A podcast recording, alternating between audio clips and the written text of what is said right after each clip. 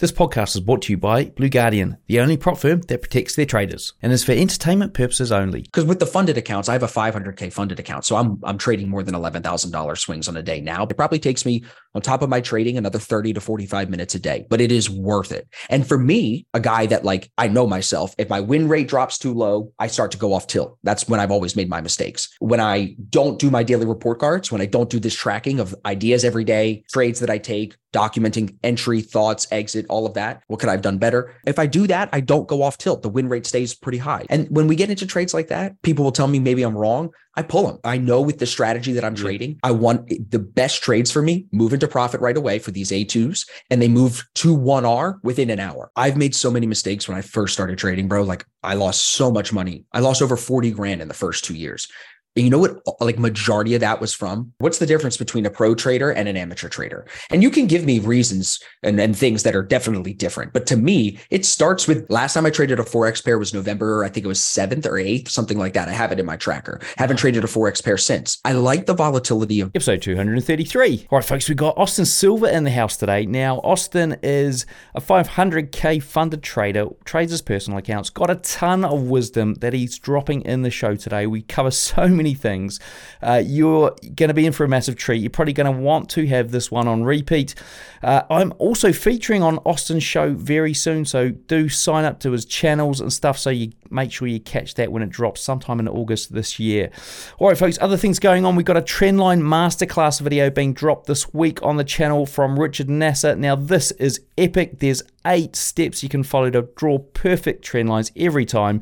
He puts it all together as a strategy, and there's two different types of trend lines that he teaches you. So dive over there onto the Trading Nut YouTube channel. If you're here already, hit subscribe, like, and make sure you click on that notifications bell so you don't miss these as they come up. Other things on the channel, we've got live streams. We've got three. We're down to three now by the looks of it. I think one's dropped out. Uh, live streamers doing the Blue Guardian 100K challenge. Now, there are review videos dropping at the end of the week so you can see how these progress if you miss the live streams or dive in and catch these trades with them. Now, we've got recaps happening at the end of the week. So if you miss the live streams, don't worry. You can dive in and see how these guys are progressing on these Blue Guardian 100K challenges. Now, do remember you can get a link down below and a 10% off coupon trading nut for Blue Guardian as well. And other things going on here, we are building out in my Robot Builders Club and Robot Lab Live, Ethan Garland strategy. In fact, we've pretty much finished it. We're just in the refinement process and stages at the moment. Uh, if you're looking to automate anything, then you know where to go. There's links under the video here or in the podcast description. All right, folks, enough from me. Let's hear from my sponsor, Blue Guardian, and then get on with the show. Our sponsor, Blue Guardian, is the only prop firm that gives their traders a built in tool to protect them from hitting their max daily loss and overtrading. It's super simple to use. Just set the Guardian Protector each day from your dashboard. Did you also know their evaluations are 40 and 80 days long, giving you plenty of time to hit their low 8 and 4% targets? Check out the link and coupon in the description to get 10% off your next Blue Guardian evaluation. All right, folks, here we are on Trading Nut. We've got Austin Silver in the house. Now, I've been hearing about this guy for a long time, and I'm so glad that we managed to get you in and on the show here, all the way from Tampa, Florida, I believe. Yes, sir. Yes, sir. Thank you, Cam. It's good to be with you, bro. I've heard many good things about your show. I actually was spending some time today scrolling back through some of your posts, checking out who you've had on before. It's uh, a wide variety of guests on your show. So I'm, I'm grateful to be here. Yeah, look, and I know you've got the similar kind of thing, and um, hopefully we're going to sort of jump on and do you know multi shows and all that sort of stuff. So, but today is all about you and your story, and I think a lot of my audience probably don't know it, um, even though I know you've told it many times on your own platforms. So, to start off with, how on earth did you get into trading, and how did that journey go um, up until now? And I'll dive in deep in in some of these uh, aspects. Sure.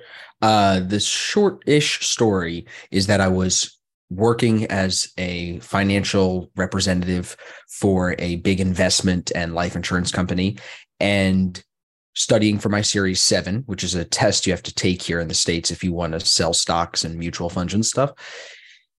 Studying for that test i figured out what day trading was. It was in the textbook. It was in the study material. They talked about it. And then I just started to do my own research and I spiraled down a rabbit hole that led to binary options trading at one point.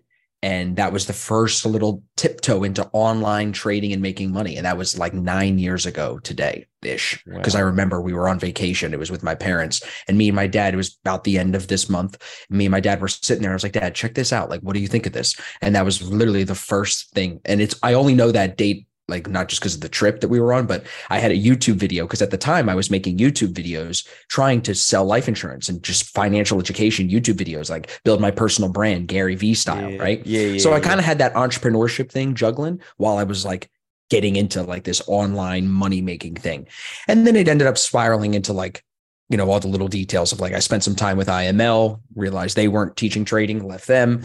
I did all the same research that I'm sure you and many other people listening to this have done. I read the trading books everybody talks about. I watched the same YouTube videos everybody said to watch. And I really just kind of fell in love with the idea of not just making money, but trying to understand this puzzle that is markets, all these interconnected pieces, all this data, all these different strategies. I'm a numbers guy. I like studying and I like doing uh, research, like in terms of data. So it really just fit a lot of my personality strengths. And it also checked the box of like everything I wanted in a career time freedom, unlimited income potential, no one telling me when to work and what to do. So it just, it jived. And then, as like you know, as I've heard you say with your other guests, you catch the bug and then it, you just can't stop. You know what I mean? You can't pull me away from it now at this yeah. point. So that's basically how I got into it. And, and so, the, in terms of like the game changer for you, where things started to shift, you know, you said you made some money in binary options. I think you're one of the sort of few people that managed. No, to no, it. no, it didn't. I, oh, I hope I did. I didn't. No, it did not make money. That was just the first okay. like money that we put in. Did not make any money with binary options. Any money I made gave it right back. Yeah. Just like okay. my sports gambling. You yeah, know, okay. my, my wife jokes with me all the time because like I, I, you know, I just like to gamble and do those things. And I think a lot of traders try to be like, no, I'm not a gambler. I mean, like, I definitely like to gamble. I will play blackjack for five hours. I will gamble on sports, whatever. And it's funny because I suck at betting when it comes to sports compared to trading because I always as as like with binary options as I made money I just got bigger in my bets and then that just leads to wiping you out so same thing with sports betting that's what ends up happening with me yeah so it's yeah. funny um what I'm interested to find out is so when did yeah. things start to get better for you? Like, I mean, what was the sort of key things, changes that you made and what you were doing? You know, it sounds like you've gone through the normal kind of traditional, like just try and learn everything and and see what mm. so, see what works. What what did start to work for you? I would say two things. One, I stopped trying to trade with like a hundred dollar, five hundred dollar accounts. I was just blowing those out of the water because I was using these brokerages, these offshore brokerages with jacked up leverage, like very high, like one to 1000 leverage, crazy. So I was blowing myself out. So I figured out what I was doing wrong there and I stopped doing that. I realized I needed to trade appropriately for my account size. And that was from, again, like reading, like I remember Mike Bellafiore's books, One Good Trade and the Playbook, you know, of course, Trading in the Zone, uh, I really recommend like Dr. Steenbarger's books, great books. Tom Basso has a couple of great books that have helped me a lot. So I started to read these other books, and it really was Mike Bellafiore's book, One Good Trade, that got me understanding that I needed to be systematic. I needed to have rules and checklists. There needed to be like some type of process. Because like I say to you, I like data, but at the time I was a new trader. I didn't know what data I needed. I had no idea what is a trading system, what's an entry signal, what's a stop. Like I was still very new, you know?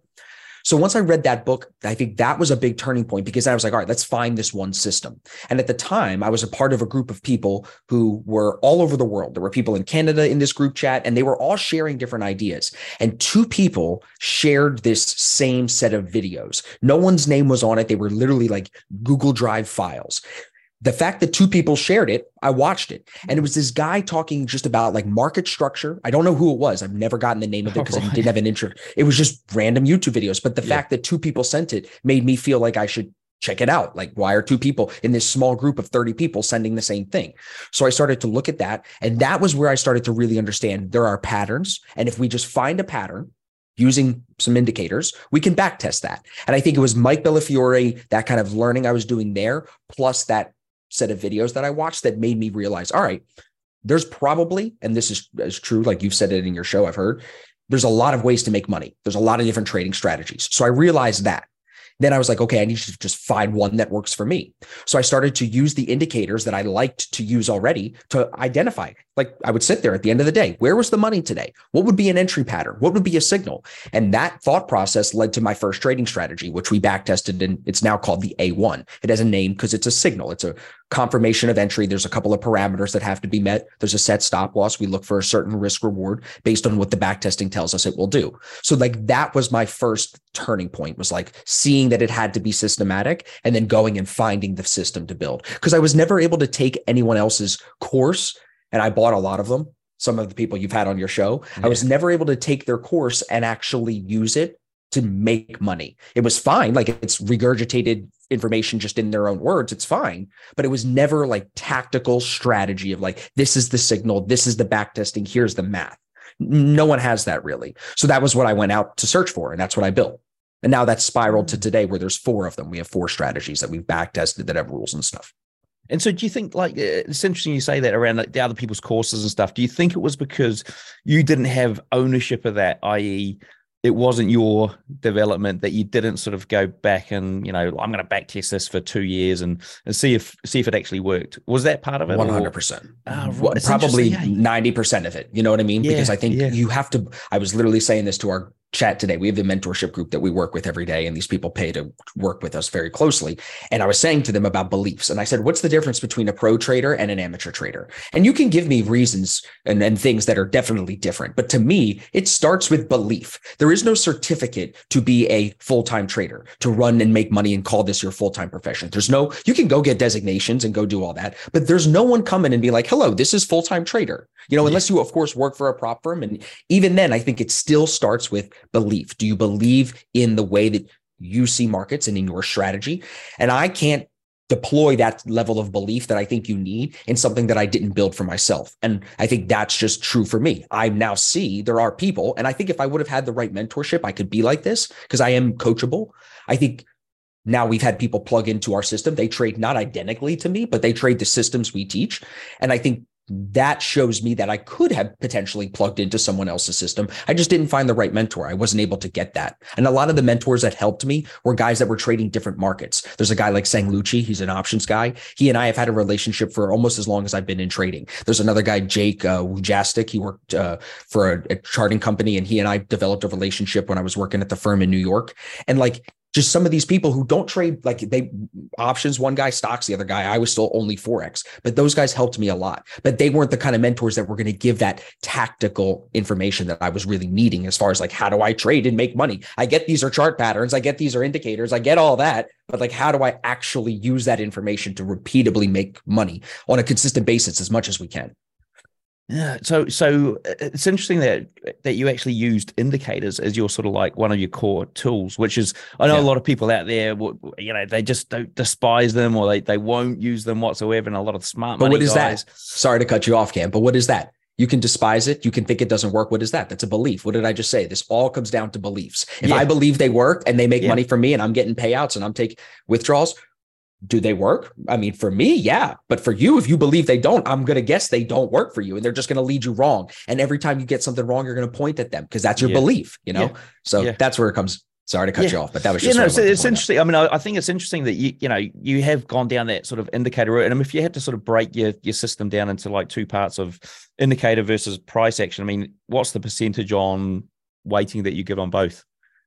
Good question. That's a great question. It's indicators to set up the trade. Indicators give you an idea of what is trend doing. The first thing you have to understand is are you trading with trend? Are you trading continuation? Are you trading reversal? Everyone is doing one of those two things. So that's what we're looking at here. If you're trading in a range, maybe you're trading a reversal from a top or a bottom of a range. Maybe you're trading a break and a retest of a range and you're trading continuation. Whatever you're doing, you have to, I think, identify that first. So if I know that, then the indicators I'm then using them to determine is it a strong probability of continuation or are we at a point where that continuation might be changing, whether it's into chop or reversal of movement. So the indicators that I use specifically, one is called a TDI. It's a trader's dynamic mm-hmm. index. It's an RSI with a moving average applied to it. So what it's doing is it's gathering information from volume, like relative strength is gathering information from the volume, and it's using that information to create this moving average that we call market sentiment. The market sentiment tells tells me basically are buyers or sellers in control. So that's the TDI. And it's a very common indicator. You can find it. I've stripped away a couple of pieces of it that I just, I don't like that much of it. You know what I mean? I just wanted the yeah. core of it. So that's on my the bottom of my charts for people that see my social media stuff. Like that's the bottom of my charts. And then on the EMAs, I'm just using an eight and a 21 EMA, and that's it just those two EMAs. And what I'm looking to do because I like to trade in trend is I'm looking to find strong sentiment on that TDI, either buyers or sellers, not indecision. And with strong sentiment, I want to confirm that trend. So let's say it's bullish. I want to trade when the eight is above the 21. I'm looking for longs. And what's really worked well is if I can get the eight above the 21 and I can get strong bullish sentiment on pullbacks to the 21, we have an entry signal called the A2. This is the newest signal, like in the last two years. And yeah. that's been working really well for a lot of the guys in our group. For myself, that's really all I trade. It's a pullback strategy in continuation of trend. So it's working, especially as like to add to this is just on volatile assets like Bitcoin, SPX, things that trend and they give a little volatility. The pullbacks, when you can catch a strong trend, some of these moves, like on Friday, I missed a trade. I mean, of course, anyone can say this, so it probably means nothing to the audience, but to me, it is impactful. 10R on a trade on Friday, that's the kind of trade that I can't be missing. So in my mm-hmm. daily, you know, weekly report card, I knocked myself for that, for missing that trade because these are the kind of continuation plays that I know I want to be involved in because they're for my trade. This is what I built my business around. There's yeah. a lot of ways to make money, like I said, but that continuation type of a play, break, retest, pull back on the 21, that's the play that I really looked for. All right, folks, I'm here at Black Bull Markets headquarters in Auckland, New Zealand. You can see this amazing view behind me of Auckland Harbour. Now, talking about views, if you do want to get free TradingView Pro, then you, all you need to do is trade one lot a month at Black Bull Markets, and they're going to give you free TradingView Pro. So, folks, to find out more, click the link in the description below or the card above. And, so when you were going around and back testing this strategy, right? So this yeah. was, you know, we're trying to think way back, you know, a few years ago. How did you, mm how did you sort of, I suppose, make it mechanical enough so that you didn't get tripped up with, you know, you've got the indicators which are going to be pretty, pretty solid, right? But then you've sure. got the variations of what price action does around those indicators and whether or not this is how you're going to see it in real time. How did you yep. make sure you didn't get yourself tripped up and go, okay, well, in this case, I would, I would, uh, I'm not going to take that trade because of X, Y, Z. I'll add that rule in. Next thing you got, you got like 15 filters and you got like three entry criteria, and it's like, hang on a sec, I'm not taking any trades now. How did you sort of navigate your back testing? That's a great question. Um, I think because the A2 specifically, this more recent one that I'm trading the most right now, because it's the fourth strategy that we've done this for in the last three and a half, four years, I feel like I'm proficient at understanding like what do we need to be comfortable to then say, we're going to trade this live. But it always starts with just generating ideas, chart markups. Here's a repeatable pattern. Okay, we see repeatable pattern. Should we add something to it? Should we take something away? That's something we can always tweak. Like right now, we could sit down and add something to the A2 and it could become more profitable. So I think that's a door that's always open. But for me, it's like getting to the point where it's not over crowding my chart. It's not putting too much stress on my brain where I'm not going to be, you know, paralysis by analysis, like you kind of said, or maybe it's taking me too long and then I'm missing the price I need. I don't want to have too much, but I need to have some parameters to call mm-hmm. this a strategy. So it's about finding that balance for sure. And I think that that takes back testing. We started using volume with this. No one uses volume with this right now. So it, it's constantly changing because you find, eh, this isn't necessary. Pull this away. But to your question about like, how do I have the discretion, like you mentioned, like to avoid this one and be in this one? I think what's helped me a lot with that, and I think a lot of traders try to do this well and it's like a, a very complicated topic it's some of the videos on your page i saw people just oh, this is how i do support and resistance blah, blah.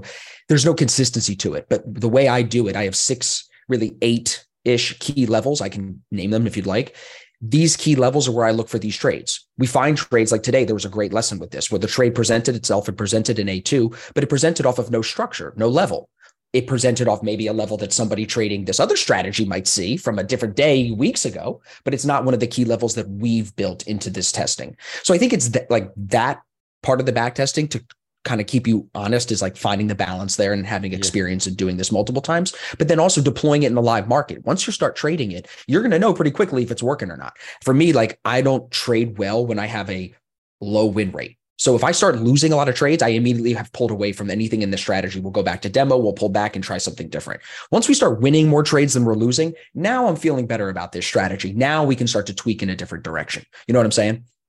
Yeah, yeah. And and, and of like yeah, trying to get an exit for this, so you talked about a 10 hour trade, like what how did you determine the exit? Because the exit is sometimes even harder than the entry. Um, yeah, it's crazy because. I mean, what's what what is like for me yeah. right now? If you look at my trading all year this year, I have a really high win rate. Um, but I think part of that is because I've stopped using take profits. Now that doesn't affect the win rate, but what I'm doing now is locking my stop loss. Once we go a certain distance for this A2 strategy, I'm just looking for one to one because it's in the back testing, it's a 60 something percent win rate on most assets. So one to one is profitable at 60%. So I'm looking for one to one. And at that one to one, I'm taking profit. I'm going to bump the stop up to entry. I'm not going to be able to lose any money on this position. Then it's just a question of taking the take profit away, or am I going to set it somewhere? And then how much am I leaving on? half of the position, a quarter of the mm-hmm. position, a tenth of the position, and then I'm going to let this trade run. For example, last week I took a Bitcoin short on Wednesday, I closed it on Friday, but I was most out of most of the money was made on that trade in Wednesday's trading session. You know what I'm saying? Yeah. So that's my preferred strategy where then I am going to let the market tell me when to get out. If Bit, that's why I mentioned earlier, it works well on these volatile assets. If Bitcoin wants to move 10% in a day, cool. My one tenth of my original position in could still be a big chunk of change yeah. depending on how much money I'm trading and if we get that 10% Bitcoin day. So I think like my evolution of trading, I used to have take profits all the time. Now it's kind of like, like I said, it's no take profit unless I have to leave the desk. Like today, I had to take profit at 1R and I closed it right before the 1R was hit because I had to leave the desk. But other than that, no take profit and I'm managing stop loss. I'm adjusting risk and I'm taking profit, of course, as well. In in a, other than that example you just mentioned, would there be any other time you would just take the whole profit at one R? Like news. for example, if you saw oh, okay, if news was coming up, okay, yeah, yeah, like yeah. like if we're trading, like say we have it's Wednesday and like today is a Wednesday, but there was no FOMC today. Some FOMC is on Wednesday, two o'clock for Eastern time. I know you're you're already into Thursday, you time traveling Australian yeah. people over yeah. there. So for me though, if I'm trading in New York session on Wednesday and there's news at two o'clock on FOMC, I'm probably going to look to be out of that trade by one o'clock. I don't want to be anywhere near that two o'clock freaking out. So if I'm at one R around that time, if I'm still in the trade and I haven't gotten out of, I'm done. I'm good. And that's even a situation where on news days, because I trade SPX, I will get caught. Sometimes it'll move up 0.7R, come back to 0.3, 0.8, point. And when we get into trades like that, I, I mean, people will tell me maybe I'm wrong. I pull them. I, I won't, I, hmm. I know with the strategy that I'm trading, I want the best trades for me move into profit right away for these A2s and they move to 1R within an hour. If I'm still in this thing in an hour, something's wrong. And I only know that not based on feel. I want everyone listening to understand. Like, I'm not just saying that based on looking at charts some days of the week. I'm not looking at that's based on data from tracking all of my trades. That's not based on anything else. So if I know it based on data, I'm going to try to rely on that as much as possible. But of course, like you said, Cam, there are emotional days where maybe you're under trading a certain week or you're over trading a certain week. And this is where, you know, systems are systems. And we're so emotional beings where we get in our own way a lot of the time, you know? And so, so if you're floating in like, you know, a drawdown for on one mm-hmm. trade for let's say, mm-hmm. let's say 30 minutes, mm-hmm. at that point, are you thinking, okay, this trade's not really working out. I'm gonna I'm gonna get 100%. out of it as soon as possible. And and, and at 100%. what point, how how would you get out of that trade? When so if I'm trading with the eight and the 21 EMA, I have a couple of these other ideas I'm working on with some anchored VWAP stuff and some news ideas. But if I'm trading with the eight and the 21, if they cross against me, if I'm long and the eight crosses under the 21 and we get a candle close on that on like a 15 minute and I entered on the 15 minute, that's telling me this thing is not working. Time to go. And if I'm wrong in that idea that it's time not time to go i'm probably able to get back into that at now a lower price because i'm in drawdown i can get a better price and normally I will take two trades on an asset per day. If I lose both, I'm done. I will never let something hit me three times. If I miss money, fine. I'll knock myself for that and do better next time. But I'm going for things twice because often I will find, especially on some news days where we get that like 8:30 a.m. USD news, like a PPI, CPI, whatever. I'll find an entry pre-market. It'll chop into the news. The news will do its little thing, and then it'll end up moving from that same price, but after the news. So I'll be willing to get back into that second trade because I'm going to be in the first one. If it if I'm at the desk and it presents, my job is to be in it. It's not to guess, oh, is this the one that's going to be a winner? I think a lot of traders kind of get hung up trying to think about outcomes too much. You have no you can't control the outcome. You have to trade a system that has told you the data saying this outcome statistically is this over time. And then you're just plugging into that. I think people, you know, when I got into trading, I thought that these great traders were feeling their way around the market. You know what I'm saying? Yeah. And yeah, like, it's yeah, not that yeah, way at all. the best traders are mm-hmm. plugging into systems with data and there's applying discretion and feel to yep. hopefully improve their win rate and know when to size up and know when to cut, right? And always trying to be sharper there, but they're plugging into systems with data most of the time. There's very few traders that are feeling their way around their market and making money year after year, in my opinion. Yeah. And and so like yeah. so, so on that 30 minute example, would you would you yeah. like move your stop to break even or you take profit to break even, for example, or would you like just say, oh, it's crossed over, I'm gonna get out at a loss. It's not gonna be the full loss, but it's gonna be a small loss, and i am happy to take that. What's the what would be your variation on that one?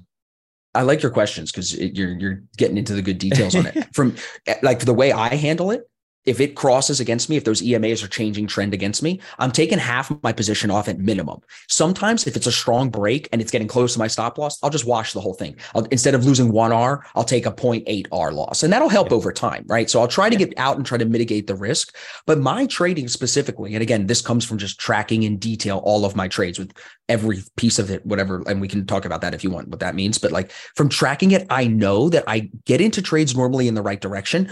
But sometimes because of the pullback, it's still sitting at that structural level, just not ready to leave the zone. So I don't want to get full out of the position in case it starts to leave. Then I'm looking to actually add the position that I closed back in, trying to get back to my full risk on the trade. So sometimes if it doesn't break the zone, but maybe it's just crossing EMAs and kind of going sideways because EMAs, they are lagging in that sense where they will play around a little bit. There, I'm going to look at price structure and I'm going to trust lower highs and lower lows or higher highs and higher lows and try to trade with that. And if that's then also broken, then I'm done. This is not working. Mm. Like that's easy to see. You know what yeah. I mean?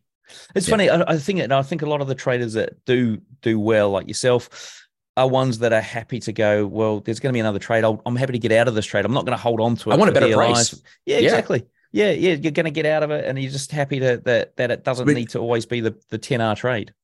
I've made so many mistakes when I first started trading, bro. Like I lost so much money. I lost over 40 grand in the first two years. And you know what? Uh, like majority of that was from just moving my stop loss, just not being willing to just take a loss.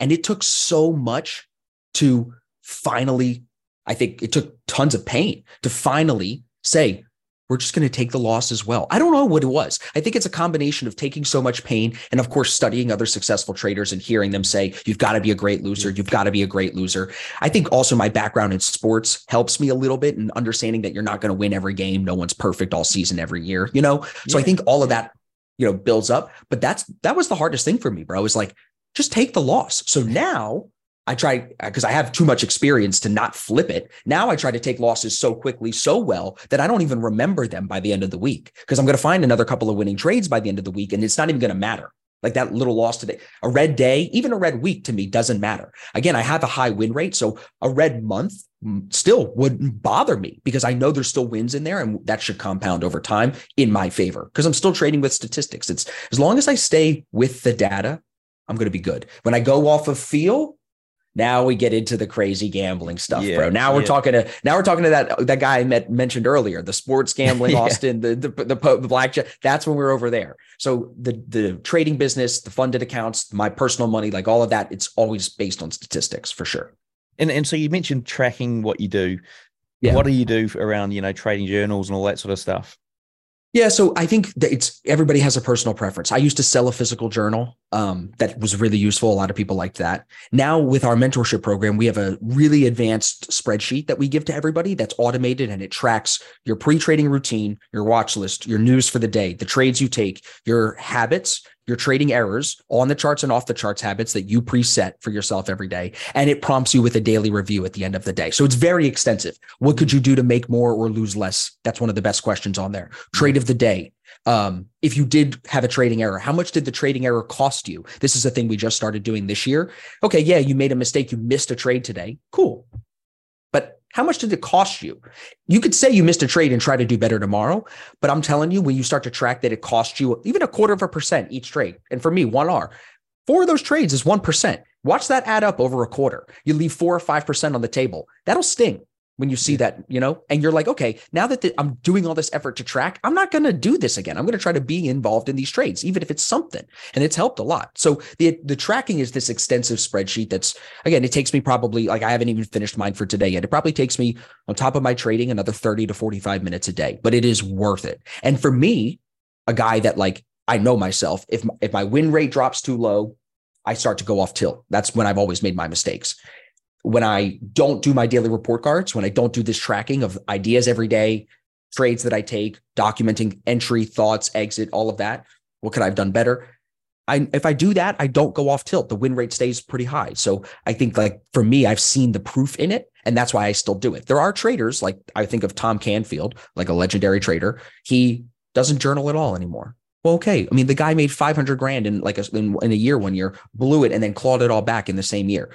Like that guy doesn't need to, maybe. Okay. Like that's just a, on a different level that I'm at. I'm a normal human. I'm not Superman out here. So I'm journaling. I'm still trying to get better. And I think it goes back to like, I mean, look at what I did. I've, I've been about my data. I've, I've not needed to plug in with some mentor and I would give them credit if I had a mentor, but I don't have someone that plugged me in and gave me that data. I built it for myself. So for me, it's always going to be ground up. And I think that is why I need the daily report cards. It keeps me ground up every day. You know what I mean? I see everything. I mark my own ideas. I put my own thoughts to paper and then I can go back and review it. And I think that's the big value. So for anyone listening that isn't doing this and you're like, that just sounds like a bunch of extra work, Austin, like I'm just going to keep trading, trade less, journal more, get better at trading, and then just get bigger and then you won't have to work that hard. Like I had four trades this whole month. I'm up about two and a half percent. And I had four trades this whole month.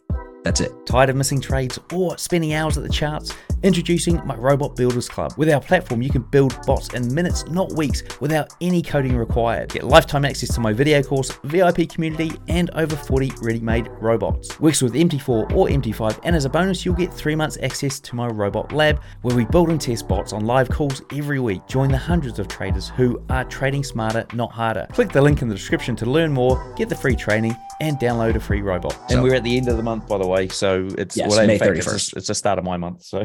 so, or maybe I had five trades. They were right, all yeah. wins. I had, I, am I'm on a nice, I mean, I tend to run on win streaks because I'm very selective, but I have a lot of money to trade, more money to trade with than I've ever had before. So it makes it easy for me. You know what I mean? When I see how much money I'm making on four or five trades, I'm trading way less than most people. And I yeah. think like that's the paradox of trading that I didn't understand too when I got into this. So I would pass that on to new guys too. If you're new and you're thinking like trading professionally means you're at the desk all day, every day, you're wrong. That's not why you want to be here. You want to be here to be making as much money as possible, journaling, tracking, doing all that work that you need to do, but with as little time at the desk. We want like you have a family, you have friends, you have other things that are way more important than than markets. You know what I mean? This is the tool to get outside, to get out there, to be with them. You know? Yeah. Yeah, look, I, mean, I think it's, it's a very valid point in terms of working out what it is, how you're going to fit it into your life, so that right. you you know it is not the only thing that you're sort of doing, and and if it is, you're probably going to be blowing accounts. Um, yeah, it, it's interesting uh, that you say that around the you've got four trades once because my other question was going to be how on earth do you fit the time into journal? But I suppose you're only journaling four times a month. Is that correct? No, I'm journaling every day. Journaling every, every day. day. Okay. Oh, absolutely. How, how absolutely. do you how do you fit the time in? In a like, I mean, you got a busy lifestyle like me in terms of you running yeah. all these channels and stuff mm-hmm. and whatnot. Mm-hmm. How do you mm-hmm. do it? What do you what do you do? What's the trick? I'm asking for myself now mm. because I sometimes never get to it. What's the what trick? the trick? Pract- I, I so like I'm I'm just a big believer in markups, like chart markups of the strategy that you're trading. So when you have an entry signal that you can look for every day, there's something to mark up. Even if it's not on the asset that I trade, I'll go do it on Forex pairs. That I think keeps me sharp because my other problem is I tend to try to be too contrarian. Like it'll present a sell signal and I'll be like, but maybe there's a buy in here. So I need to also, knowing myself, I need to keep myself on edge to be like, no, we take the signals as they present. This is how we practice it. It's me in the gym shooting free throws. Yeah. That's really what I'm saying, Cam. So like right. to me, it's like, I can't slack on that because then on the game day, when there is a trade, I'm going to hesitate. I'm yeah. going to be off my game. So I'm there every day, but I look at it now like and this is a good reference for everyone. We all have said you want to trade like a sniper. That's what a lot of if you want to be a, day trader that doesn't trade a lot you want to be selective right? Well i went from having like a bb gun to having like a barrett 50 cal. So with the barrett 50 cal i don't need to shoot all the time because i know i can blow up basically anything. So with more firepower I think FOMO isn't as much of an issue. So I don't feel like I need to trade every day. So I like the process. Oh, and if a trade happens to present when I'm at the desk and I have time to manage it and be a part of the market that day, great. I'm involved. My job is to take them as they present. But I trade SPX. And if you look at SPX the last month, I don't know if you traded or not, but it's been sideways. So what am I supposed to do? I don't, I told you already, I don't trade ranges.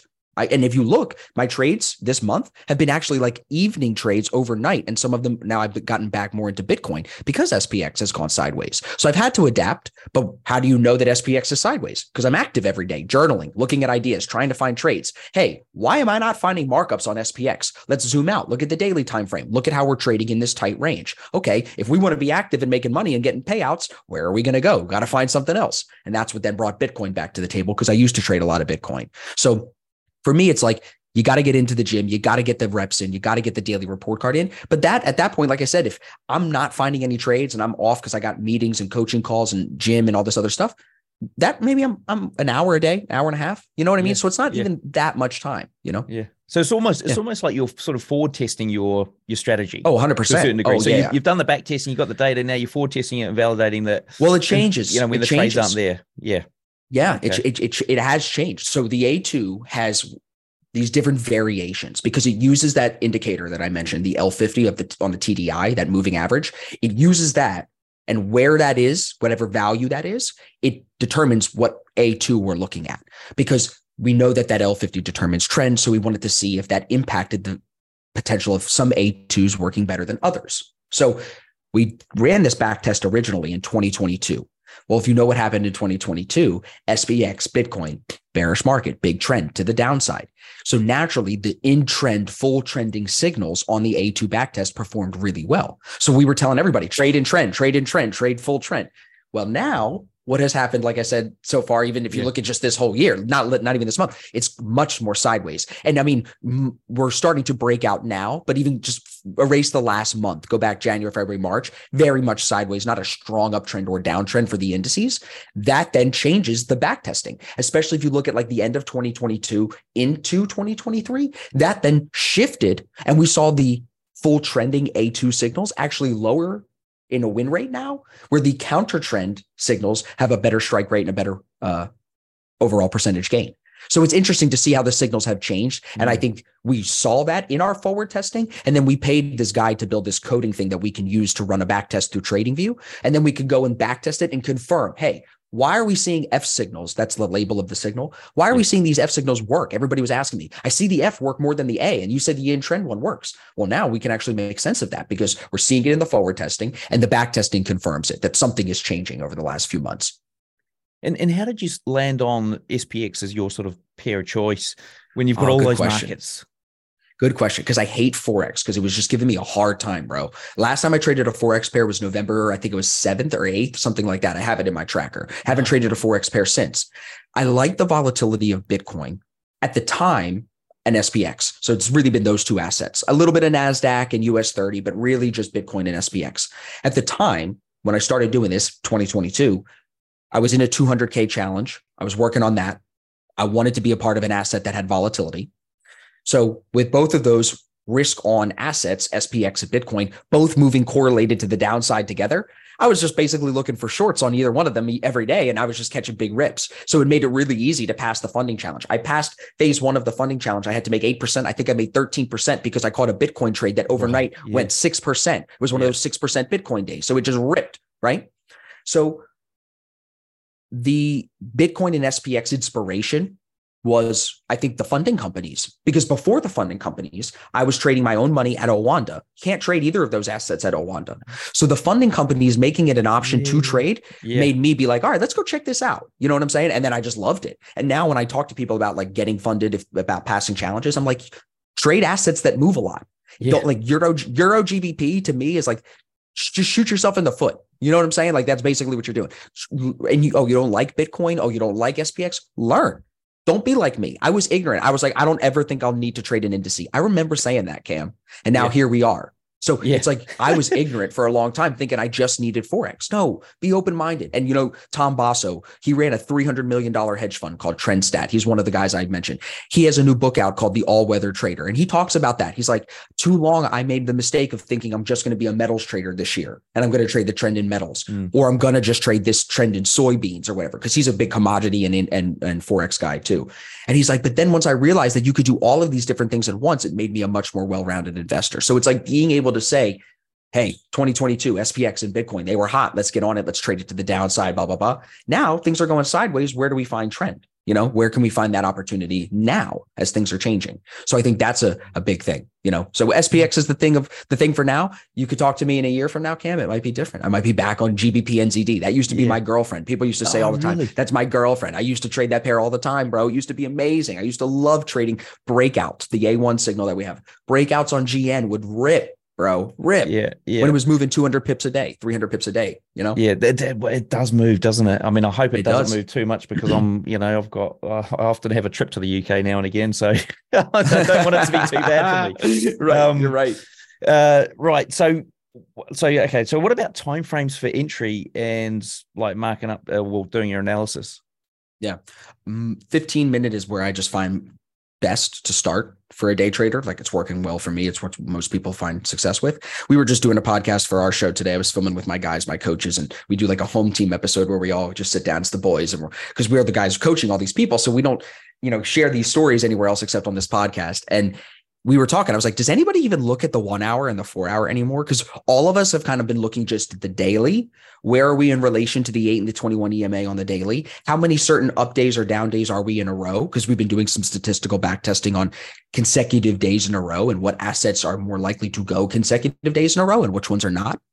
And if you could guess, the indices in Bitcoin run more consecutive days in a row than Yeah. Forex pairs, right? So knowing that on the daily, then just dropping to the 15 minute for analysis for short term trend. And then most of us are taking entry, like myself specifically, 15 minute more than five minute, but I will play the five minute. There are some guys who have been doing, like I have a guy that just passed a funding challenge in our mentorship group. His name is Dom. He trades the two minute and the three minute chart with the A2 entry because we backtested it there and it was proven to be profitable. So he likes that lower time frame stuff. But it also really works for him because he's trading SPX. He's not trading a Forex pair with a big spread. He's getting like zero spread basically on SPX. And that zero spread allows him to trade the lower time frame. I think a lot of like I wish somebody would have explained this to me when I got into trading too. So I share this with people. Like as a new trader, you don't understand how spread is so important. You cannot trade a lower time frame asset with a big spread because you're just going to get stopped out instantly. Like you just got to understand that. So when you can get zero spread, it opens up the opportunity to go to a lower time frame. So that's what he's finding success with. But I would say most people that I'm working with are 15 minute, five minute, and then daily for analysis. But you know what? The one hour and the four hour, bro, noise, noise, noise, noise. Show me some levels. Show me this. Show me cool. Like I get it. Like there's levels from in the past, but what's going on right now? And I'm just finding way less noise. Go to the daily, get my trend, get my bias. Are we ranging? Or are we moving? Okay, we're moving. What's the bias? Now let's look at the lower time frame for Mhm. entry. And that's really it. Like it's very, very simple. Cause like I said, my my trades are trending trades. And when you look at an asset like Bitcoin or SPX, especially SPX and NASDAQ, they like to trend higher. That is to typically what indices do. So that's where I'm finding success. Yeah, I mean, a, a little sort of hint for anyone: if you if you get MT4, MT5, or whatever, if you go on that those platforms, chuck on the ask price as well as the bid because it will only show you the bid by default. Then, Right. if you're on the lower time frames and that that range of those that spread range is almost half the size of the candle that you're trying to trade on a lower time frame, then you probably don't want to trade it, right? I'm So you're thinking it, smoked, bro. yeah, exactly. You, you you're entering Yeah. entering the trade and you're hoping the thing's going to go at least half the size of the last candle, which ain't going to happen probably most Yeah. of the time. Um, and bro, think about how much money the brokers make off guys that are doing that. They just don't understand. You know what I'm saying? Yeah, It's yeah. it's probably wild when you look at how much money they make off of people making stupid make mistakes like that, decisions like that. It's probably wild. The, the other thing I noticed is sometimes, like with some funding challenges and uh, even just some brokers, they don't charge commission on the indices.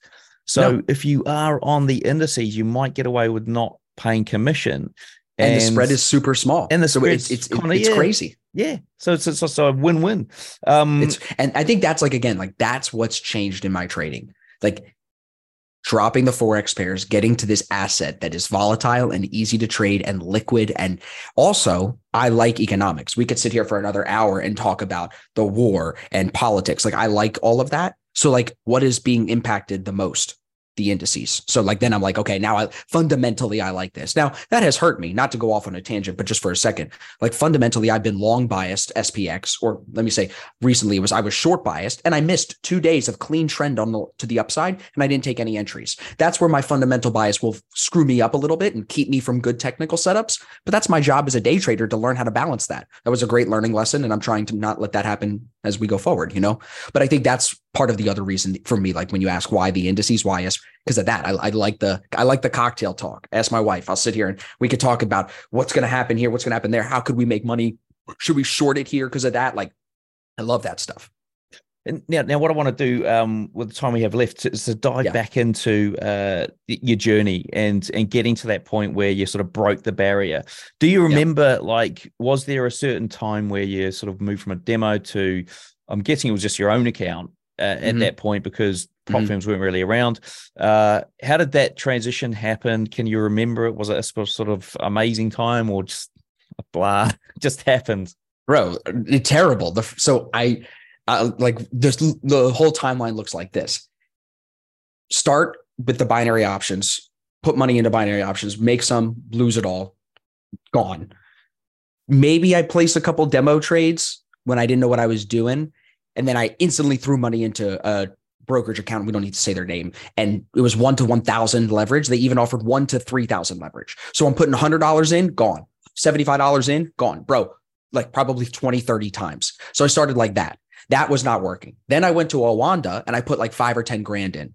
Half of that was gone really quick too, because I had no idea of what I was still like trading wise. I had no idea what I was doing, getting chewed up by not only spread on the US regulated broker, spreads are bigger and commission. Mm-hmm. So you're getting just mm-hmm. chewed up. You know what I'm saying?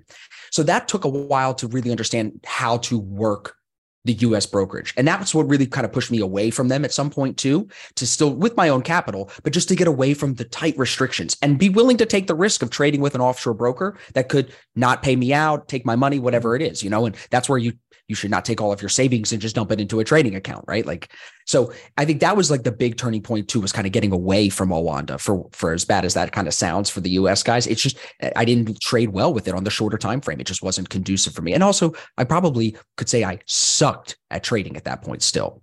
And then the other turning point, if we fast forward a little bit more, just to catch it up to today. It would be when I started to trade without my own personal capital and I started to use the funding companies because I was exposed to the prop firm style of like trading and trading with someone else's yeah. money. When I worked for this company in New York City, they're still a prop firm, uh, T3. I worked there for like a year and a mm-hmm. half as a on, on the education side and stuff like that. Yeah. And I had exposure to trading with them. And what it was like, bro, the first thing I can think of when I think back to that, big spreads. Like at that time, their spreads were huge. And I was like, this again, I'm, I'm struggling. So I had the idea though that prop could be awesome. And I was still resistant to the prop firm stuff up until like two and a half, three years ago. And this guy I trade with, who's been a part of my business since we basically started, his, he's a student of mine, become coach. His name is James. I finally saw him make $26,000, $27,000 in a payout one month. And this is like two and a half years ago. So he had been getting paid out already to, up to that point. Yeah. And I was finally like, dude, I got to check this out. They got more assets.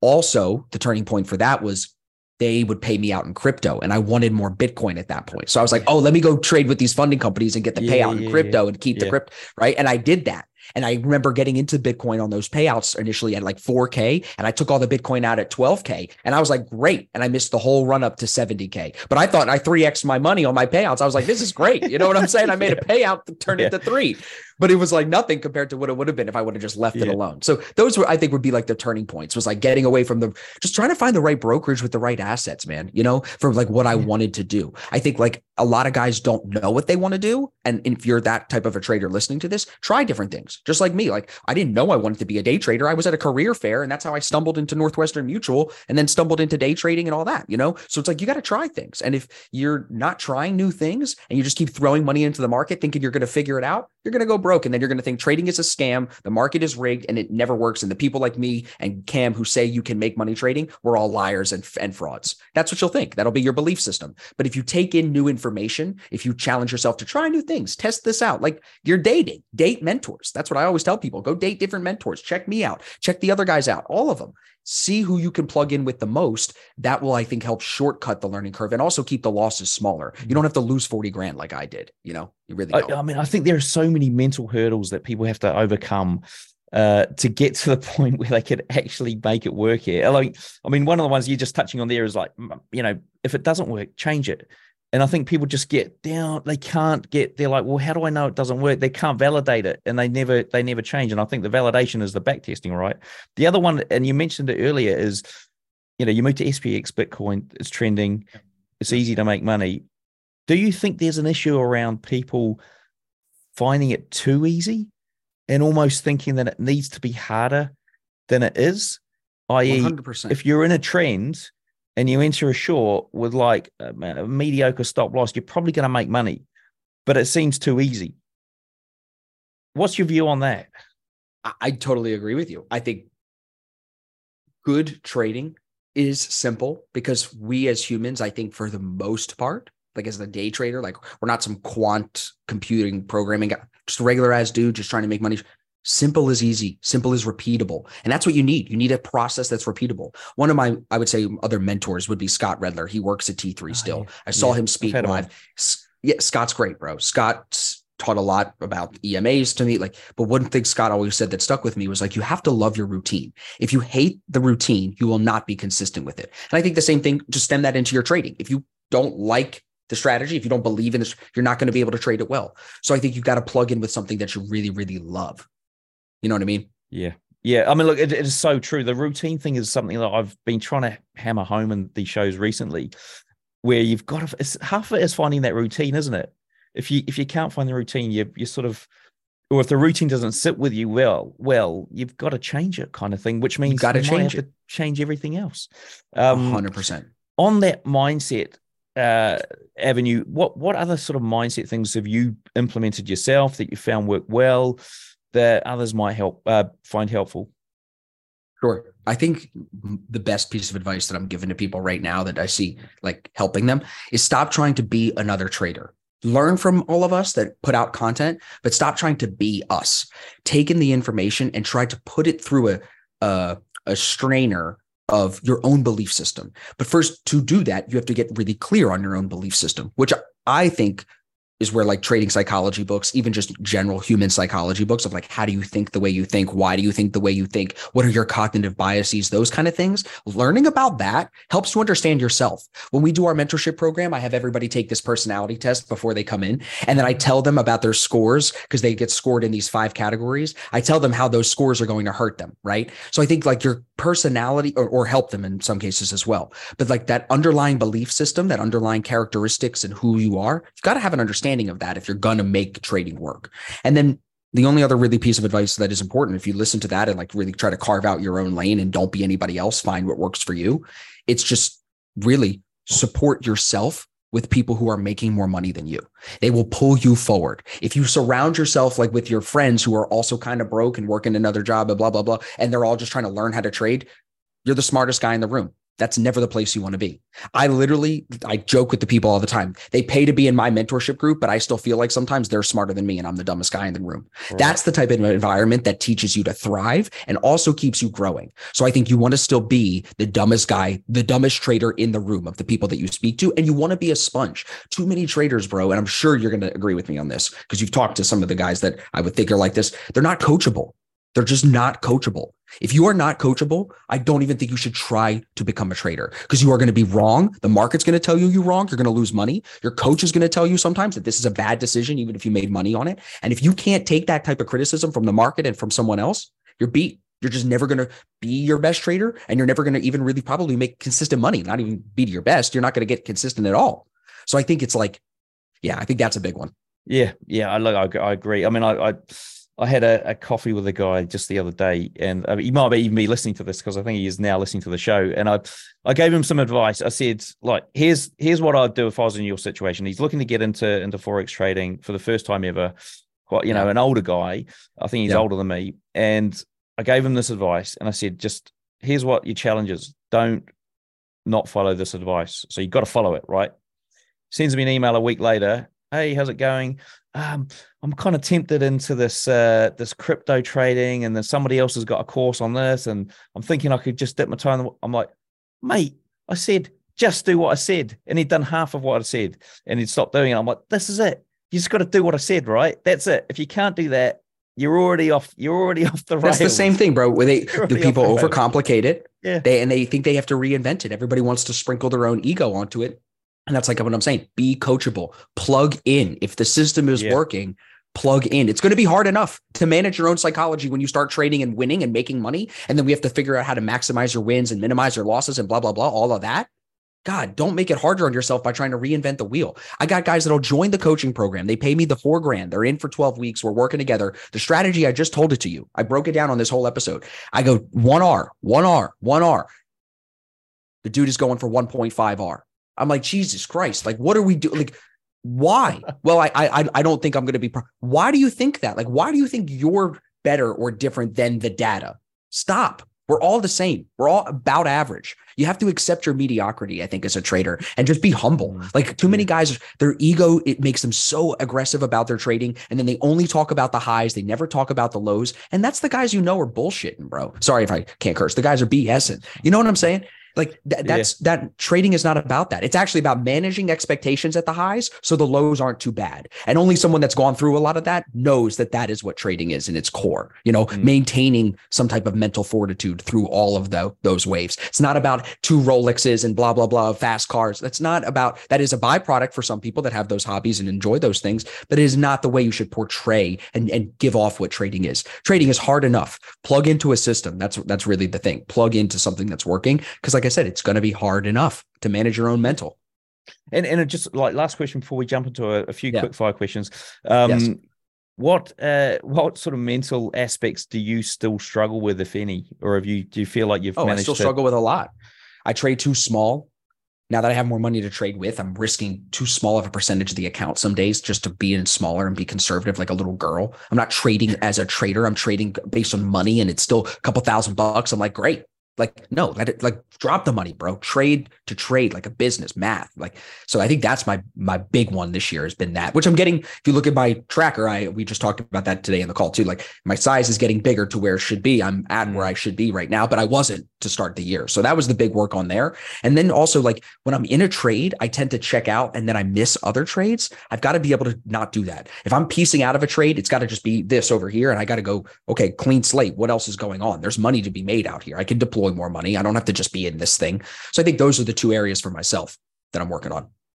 Okay, uh, we'll jump into some quick fire questions here. Sure. Uh, right, the first one is: How long did it take you to go from newbie to consistently profitable? I would say four years. Uh, what's your favorite entry setup? Because sorry that would be like on the four years just to clarify the answer that would be after like my six months. I remember celebrating six months of consistent profits at that point. So that would okay. be like where I, started to really find consistency. Yeah, yeah. Uh, what about your favorite entry setup?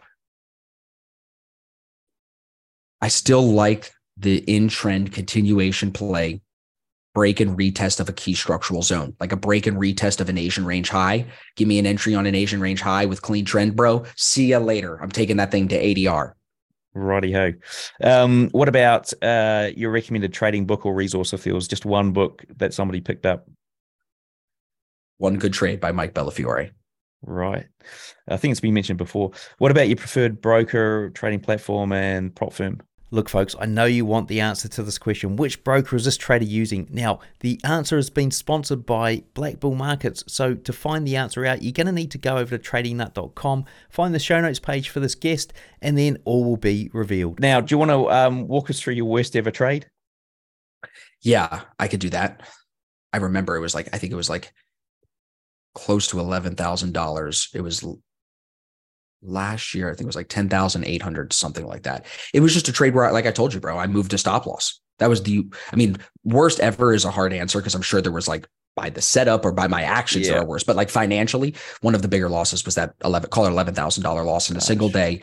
I had a stop loss at low of day. I bumped it like another 20 points below low of day and it just smoked me 20 points lower. And I could have been out at low of day and it went another 30 points lower. It was just a big sell off and it, it was on Bitcoin and it smoked me. So I, and that was, I think one of the, I, I've done it since then for sure, but not to the like moving the stop loss, but I catch myself more than ever and it normally does not happen. But I can't sit here and be like, I'm perfect. No, definitely not. It's, it's always the way, isn't it? It's the one that you move it that it just yeah, completely smokes through it and, and it smoked me. Yeah. And on the account at that point, I do I at that point I was not funded. So that was my own money. That's why I, I put it in that bucket. Because with the funded accounts, I have a 500k funded account. So I'm I'm trading more than eleven thousand dollars swings on a day now, but it's not my money. It's so like yeah. the 11k out of my own account was a big gut punch.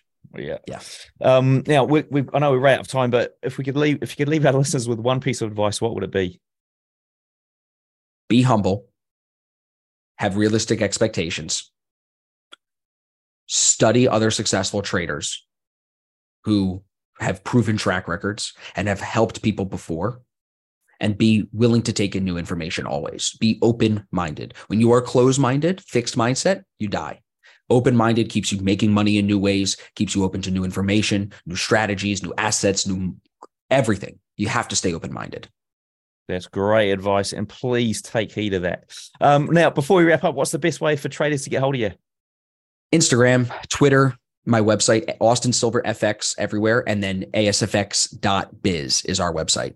So well, look, brilliant. A big thank you to Austin for sharing with us today. Everything we discussed here, along with all those links, are in the show notes. To find them, simply search for Austin in the search box on tradingnut.com. Until next time, we wish all my listeners trading happiness and success. All right, so there you have it, folks. Austin Silver done and dusted. Go and hit repeat on that because there is so much value in this show. Other things, do remember I'm going to feature on Austin's show soon. So go over there, hit subscribe so you don't miss that. And uh, we've got that Trendline Masterclass video dropping on the channel with Richard Nasser this week. Please, this is so good. Eight steps, two types of trend lines, and it's all done in 30 minutes, and you get a full system at the end of it. Uh, the other thing is we've got those live streams on the channel. So if you're not subscribed to the YouTube, please hit subscribe on the YouTube to catch those live streams where the guys are taking on the Blue Guardian Challenge.